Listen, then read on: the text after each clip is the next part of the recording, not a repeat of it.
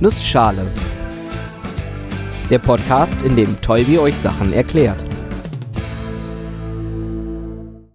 Guten Morgen und willkommen zu einer neuen Episode des Nussschale Podcasts. Heute erkläre ich euch das Sonnensystem. Und weil die Zeit knapp ist, mache ich das in einer Nussschale. Um genau zu sein, nehme ich euch heute mit auf eine Reise durch das Sonnensystem, auf eine kleine Wanderung. Wir tun mal so, als würden wir mit konstanter Geschwindigkeit durch das Sonnensystem reisen. Wir starten an der Sonne und wir reisen bis hin zu Neptun, unserem letzten Planeten im Sonnensystem. Und wir machen das so, dass jeder Abstand innerhalb dieser Episode genau dem Abstand zwischen den tatsächlichen Planeten entspricht. Das heißt, wenn ich doppelt so lange Pause habe zwischen den einzelnen Planeten, sind diese beiden Planeten auch in echt doppelt so weit entfernt. Los geht's und wir starten direkt mit Merkur. Jetzt reisen wir weiter und schon sind wir bei der Venus. Und kurz danach kommt die Erde. Und jetzt warten wir noch ein paar Sekunden. Jetzt sind die Abstände etwas größer und wir landen beim Mars. Und nach dem Mars kommen wir in den Asteroidengürtel, also zwischen Mars und Jupiter. Der Name macht klar, hier gibt es viele Asteroiden, also Asteroiden, kleine Objekte, die nicht groß genug sind, um als Planeten durchzugehen und nicht klein genug, um noch Meteoroiden zu sein. Ein bekannter Asteroid aus diesem Bereich des Sonnensystems ist zum Beispiel Ceres, der oft auch mal für einen Planeten gehalten wurde aufgrund seiner Größe. Bis zum Asteroidengürtel spricht man übrigens vom inneren Sonnensystem mit den vier inneren Planeten Merkur, Venus, Erde und Mars. Sie bestehen hauptsächlich aus dichtem Gestein, haben keine oder nur wenig Monde und keine Ringe. Langsam reisen wir weiter und wir erreichen Jupiter. In den Entfernungen, in denen wir uns jetzt rumtreiben, rechnet man übrigens gerne mit sogenannten AUs, Astronomical Units, als astronomische Einheit. Eine astronomische Einheit ist genau der Abstand zwischen Erde und Sonne, also etwa 150 Millionen Kilometer oder in unserem Fall 14 Sekunden. Bei Jupiter sind das etwas über 5 AUs. Die Planeten im äußeren Sonnensystem, in dem wir jetzt langsam sind, sind Gasriesen. Gegenüber diesen Planeten sind die inneren vier winzig klein. Zunächst sind wir, wie gesagt, bei Jupiter. Jupiter ist auch direkt der gigantischste der äußersten Planeten. Er besteht aus Helium und Wasserstoff, wie gesagt, Gase. Und wenn man sich Bilder von Jupiter anschaut, erkennt man helle und dunkle Streifen, Zonen und Gürtel genannt. Am prägnantesten ist aber wohl der große rote Fleck. Ein großer roter Fleck, etwa doppelt so groß wie die Erde. Und jetzt sind wir bei Saturn. Saturn ist fast doppelt so weit weg wie Jupiter. Etwa 9,5 mal so viel wie die Erde, also 9,5 AUs. Saturn kennt man vor allem wegen der Ringe um den Planeten herum. Diese bestehen hauptsächlich aus kleinen Eis- und Gesteinspartikelchen. Aber nicht nur diese kleinen Partikel kreisen um Saturn herum, nein, auch Monde. Über 60 Monde hat Saturn. Das sind nicht ganz so viele wie bei Jupiter, der hat fast 80 Monde. Und die Monde dieser beiden Gasriesen sind auch für sich schon jeweils beeindruckende Himmelskörper. Wenn man sich die vier größten Jupitermonde, Ganymed, Callisto, Io und Europa anschaut, könnten diese schon fast eigene Planeten sein. Ganymed zum Beispiel ist größer als Merkur, der erste Planet. Auf diesen vier Planeten gibt es auch Vulkanismus, was sie interessant zu untersuchen macht.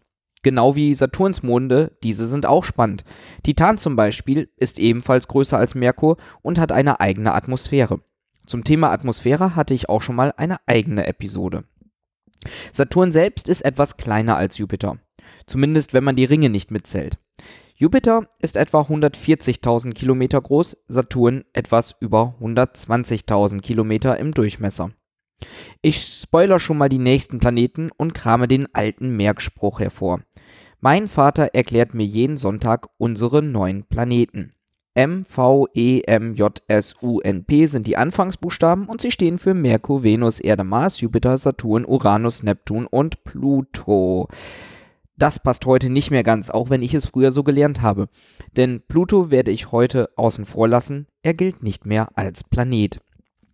Mein Vater erklärt mir jeden Sonntag unseren Nachthimmel oder unsere Nachbarplaneten. Das ist die moderne Version. Ihr merkt, die Abstände werden größer. Ich muss euch viel mehr Kram erzählen, um maßstabsgerecht die Planeten ankündigen zu können. Aber wir nähern uns schon dem nächsten Planeten. Und das ist wieder einer der großen Gasriesen. Und zwar. Noch kurz warten. Uranus. Uranus ist mal wieder etwas kleiner, aber ebenfalls ein Gasplanet. Ich sage kleiner, aber mit einem Durchmesser von 50.000 Kilometern immer noch wesentlich größer als die Erde, mit ihren nicht mal 13.000. Bei Uranus können wir auch nochmal einen größeren Kontext einbeziehen. Jeder Planet kreist ja um die Sonne. Alle relativ genau innerhalb einer Ebene, als würden sie auf einer Scheibe liegen und auf dieser um die Sonne kreisen. Gleichzeitig drehen sich alle Planeten auch um sich selber. Im Prinzip sind das die beiden Bewegungen, die auf der Erde Jahr und Tag definieren. Ein Jahr auf Merkur, der recht nah an der Sonne ist, ist zum Beispiel nur 88 Erdentage lang. Spannenderweise rotiert Merkur aber sehr langsam, sodass ein Tag fast ein halbes Erdenjahr lang ist. Das Jahr ist also halb so lang wie ein Tag.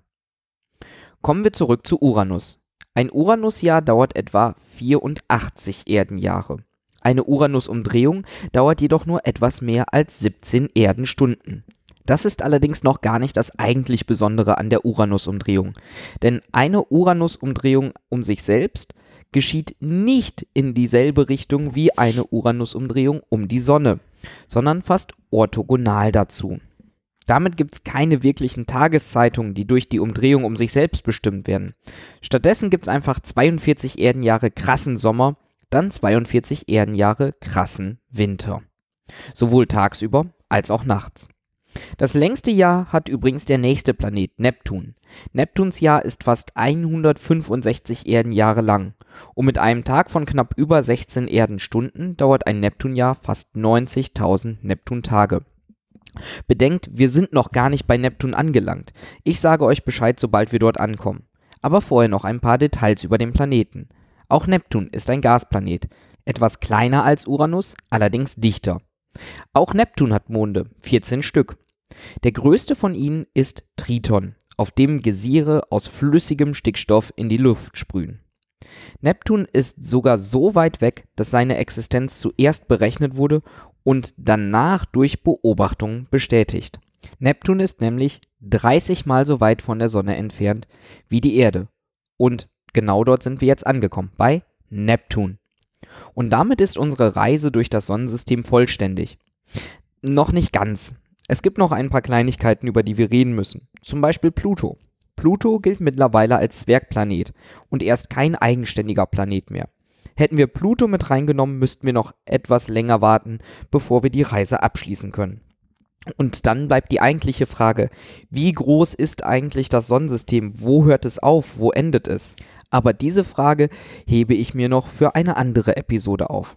Was ich euch allerdings noch erzählen kann, ist, was nach Neptun kommt, nämlich der Kuipergürtel. Dies ist wieder ein Gürtel mit kleineren Zwergplaneten, mit Asteroiden und so weiter.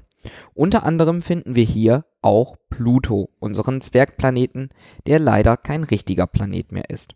Dabei möchte ich es auch für diese Episode belassen. Bis nächste Woche.